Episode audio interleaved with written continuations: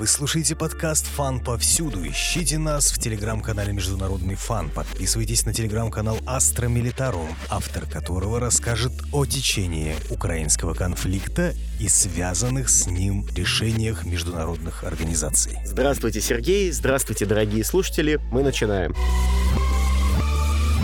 Давайте сразу мы оговорим, это теперь не просто конфликт на юго-востоке Украины, которым он был на протяжении последних восьми лет. Сейчас мы говорим о специальной военной операции вооруженных сил Российской Федерации по демилитаризации и денацификации Украины. Я всегда теперь проговариваю этот момент. Это очень важный и критически важный для всех нас момент. Он связан в первую очередь с тем, что мы сейчас, Россия, по-настоящему завершаем тот самый вооруженный конфликт, который продолжался все эти 8 лет, который начался с государственного переворота на Украине в феврале 2014 года, завершаем то, что должно было быть закончено уже давно. Этим отличается текущая ситуация от того, что было все это время. За 20 предыдущих дней мы можем сказать о том, что российская армия, а также союзные подразделения народной милиции Донецкой и Луганской народных республик достигли весьма серьезных успехов. У меня вот прямо сейчас перед глазами открыта карта продвижения союзных сил. Я их называю союзными силами или, что, в общем-то, правильно, антифашистские силы. Ведь это действительно так. Карта продвижения союзных сил выглядит прямо сейчас следующим образом. Подразделения вооруженных сил Российской Федерации полностью занимают Херсонскую область Украины. Сейчас продолжаются серьезные боестолкновения в Запорожской области, поскольку украинские формирования, в том числе и националистического толка, вооруженные силы Украины, активно пытаются сдержать натиск российских вооруженных сил в районе старого доброго города Гуляй-Поле. Кто помнит историю гражданской войны, тому это название много чего скажет. Это столица махновцев. Небольшой, в общем-то, город в Запорожской области. Но, тем не менее, там сейчас идут достаточно серьезные боестолкновения. Серьезные боестолкновения наблюдаются сейчас в Харьковской области. Там точно так же сейчас вооруженные силы Российской Федерации ведут активное продвижение по области, сжимая украинские формирования. Важный момент здесь вот в чем. Сейчас главная задача российских подразделений, а также сил Донецкой и Луганской народных республик — окружить, привести к какому-то логичному военному поражению, то бишь задача, группировку войск, которая сконцентрирована около Донбасса. По последним подсчетам, в районах Донецкой и Луганской областей Украины, бывших, сосредоточено на текущий момент что-то около 70 тысяч солдат ВСУ и боевиков Нацгвардии Украины. Это серьезный задел, это высокомотивированные достаточно части, потому что на протяжении восьми лет их окучивала украинская пропаганда, да более хорошо знакомая. В беседе с Владленом Татарским он утверждал, что мотивация как раз у регулярных частей ВСУ отсутствует, и именно поэтому 8 лет пехота не хотела входить в ДНР ЛНР. Я верю Владлену, он большая умница в этом плане. Да, возможно, у кадровых подразделений ВСУ мотивация отсутствует, либо она на достаточно низком уровне находится. Мы, в общем-то, видим на протяжении всех дней продолжающихся, что именно солдаты вооруженных сил сдаются в первую очередь. Здесь есть одна проблема. Большое присутствие у тех самых нацбатов. Они прекрасно понимают, что когда они сдадутся в плен, им пощады не будет. Не в том смысле, что их сразу к стенке и вперед и с песнями, а в том смысле, что их в первую очередь будут судить справедливым судом за понесенный ущерб Донецкой и Луганской народных республик, за убитых тысяч мирных жителей. Они должны понести справедливое возмездие. Они это понимают. До финала их собственных жизней они будут биться однозначно. Во-вторых, у у кадровых солдат вооруженных сил Украины мотивация низкая. А вот у среднего командного и высшего командного звена у них мотивация немножечко другая. По возможности сдержать наступление России, ДНР, ЛНР, в это время по возможности либо сбежать с территории Украины, либо продать свою шкуру подороже. Но в любом случае они бросают в бой вооруженные силы Украины как пушечное мясо, по сути. А тех, кто призывает сдаться, имеется в виду среди своих же собственных украинских военнослужащих, тех, кто хочет сдаться, или те, кто уже готовы перейти линию фронта с белым флагом, поднятыми руками и со спокойной совестью заняться мирной жизнью, тех солдат такие офицеры могут запросто пустить в расход. В буквальном смысле выстрелить им в спину. Это очень опасно. Единственное, на чем держатся именно кадровые подразделения ВСУ, это первобытный животный страх не потерять собственную шкуру. Чем грозит им альтернатива? Суд? Точно так же, как в свое время трибунал проводил Нюрнбергский. Все зависит от тяжести тех преступлений, которые лежат на совести либо конкретного человека, либо подразделения, которое вело огонь по тому или иному населенному пункту. Все это должно быть задокументировано, доказано, и я знаю прекрасно о том, что многие документы о нанесенных ударах со стороны ВСУ есть в широком доступе. Любой желающий может посмотреть, что было, как было. Некоторые даже приводят статистику подразделений, которые конкретно находились в той или иной точке, которые конкретно наносили удар по тому или иному объекту. Это будет на основании письменных приказов, которые выкуплены, видимо, разведкой. Письменных приказов, свидетельств очевидцев. Вспомним, опять же, прецедент Нюрнбергского трибунала. В 45-46 годах были обвинители от стран, которые понесли наибольший ущерб, ну, страны союзников, я имею в виду. И каждый из обвинителей представлял доказательства вины тех или иных деятелей на суд общественности. Точно так же, скорее всего, должно быть и здесь. Каков процент окружаемых Министерством обороны в Донбассе сил от общего числа ВСУ? На момент января-февраля 22 года, когда только появлялись первые сообщения о том, что стягиваются подразделения украинской армии к Донбассу, по общей статистике говорилось, что это примерно от трети до двух третей наиболее боеспособных подразделений. Разброс достаточно большой, но все зависело от моментов мобилизации или еще чего-то. Факт остается фактом. Это самые боеспособные части. На текущий момент, во всяком случае. Мы сейчас говорим о самом главном, по сути, фронте — Донбасс. Это вот как раз обжимание в кольцо вот этой самой украинской группировки войск. Есть еще несколько важных моментов. Это замыкание крупных городских агломераций, в которых находятся Э, представители украинских националистических формирований. В первую очередь я имею в виду, сейчас продолжаются бои в окрестностях Киева. Это самое главное, потому что именно в Киеве вершится история Украины. То, что произойдет в Киеве, однозначно влияет на всю Украину. Вспомним Майдан когда, в общем-то, горстка оголтелого плебса извиняюсь за выражение, но здесь это больше всего подходит. Горстка оголтелого народа свергла власть и установила прочную нацистскую диктатуру на всем протяжении Украины, только свернув власть в Киеве. Сейчас говорят о том, что уже форсировали Ирпень, наши подразделения, бои в окрестностях Харькова. Харьков, в первую очередь, город русский. Тут было понятно, что за него вооруженные силы Украины и силы территориальной обороны, полки Нацгвардии Украины будут биться до последнего солдата. Просто потому, что, во-первых, это крупная городская агломерация, там есть где спрятаться и укрыться от неминуемого карающего меча возмездия. Нужно понимать, что Харьков — это крупный узел обороны. Он связан э, очень серьезно и с Донецкой группировкой, и с остальными вооруженными силами Украины, которые действуют сейчас на территории, условно говоря, к правому берегу от Днепра сейчас продолжаются зачистки в Мариуполе. В данный момент Мариуполь занимает полк Азов. Полк Азов, как мы все знаем, это неонацистское формирование, собранное из различного рода банд неонацистского толка во главе с белым вождем, в кавычках, Андреем Белецким. И уже поступают сообщения о том, что полк Азов несет огромнейшие потери. Недавнее заявление вот замкомандира полка Азов из Мариуполя пришло о том, что полк Азов фактически кончился как структурная единица. Но боевики по-прежнему держат контроль, по-прежнему удерживают э, серьезные места, в том числе завод Азов Стали. Это будет, грубо говоря, эпицентром всего боестолкновения в Мариуполе. Но, опять же, мы следим за ситуацией. А чем важен Харьков? Ну, помимо того, что русский город,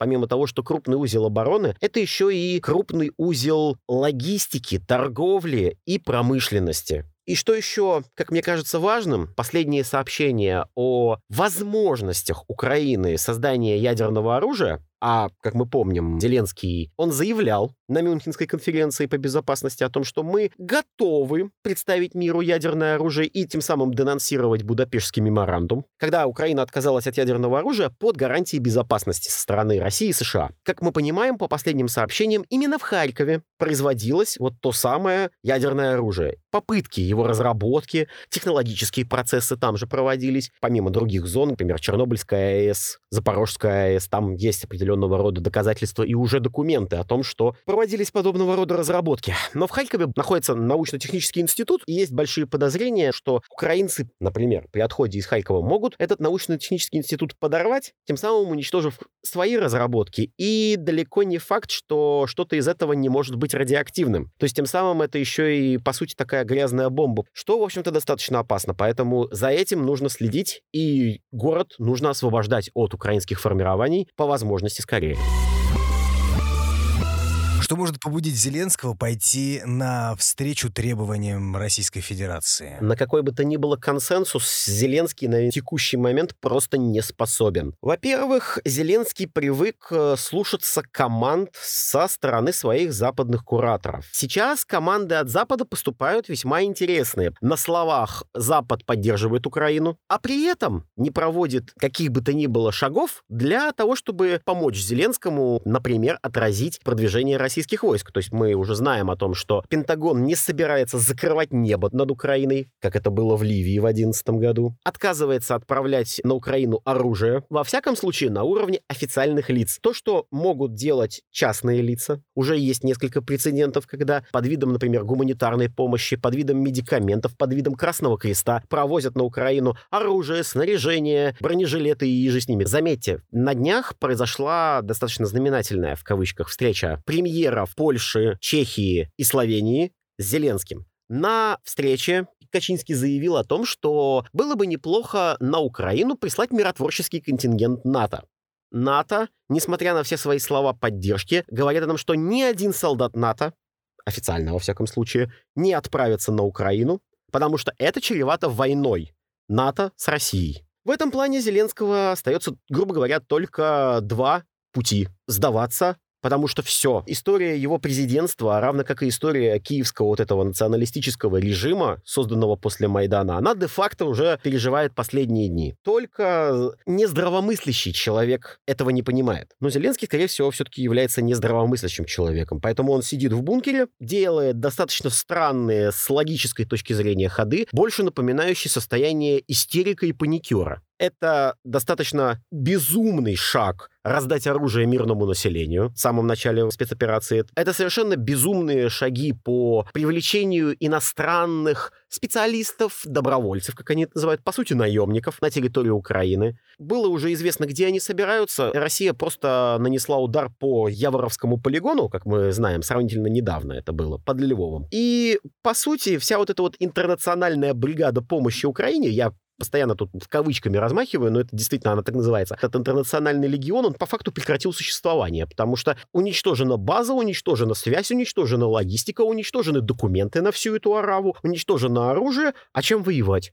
Там народ сейчас вовсю бежит через границу, переодеваясь, кто в женское платье, как Керенский, кто в волонтеры Красного Креста. Все эти замечательные специалисты уже уходят. Они понимают, что за Украину драться бессмысленно. Так что у Зеленского очень мало путей на текущий момент. Будут ли США стараться выносить конфликт за пределы Украины? Это надо смотреть. Во всяком случае, на текущий момент никаких подвижек для того, чтобы военная компонента конфликта перешла на какие-то соседние страны. Это точно и однозначно. Во-первых, потому что Россия уже сказала, что спецоперация проводится только и исключительно на территории Украины, а также оккупированных Украиной территориях ДНР и ЛНР которых, напоминаю, мы официально признали. Для Запада и для США Украина удобна тем, что они могут на словах поддержать Украину, на словах помахать жовто-блакитным прапором, обязательно ввести против России санкции, а по факту они не делают ничего, потому что они знают, что Украина — это точно такая же клака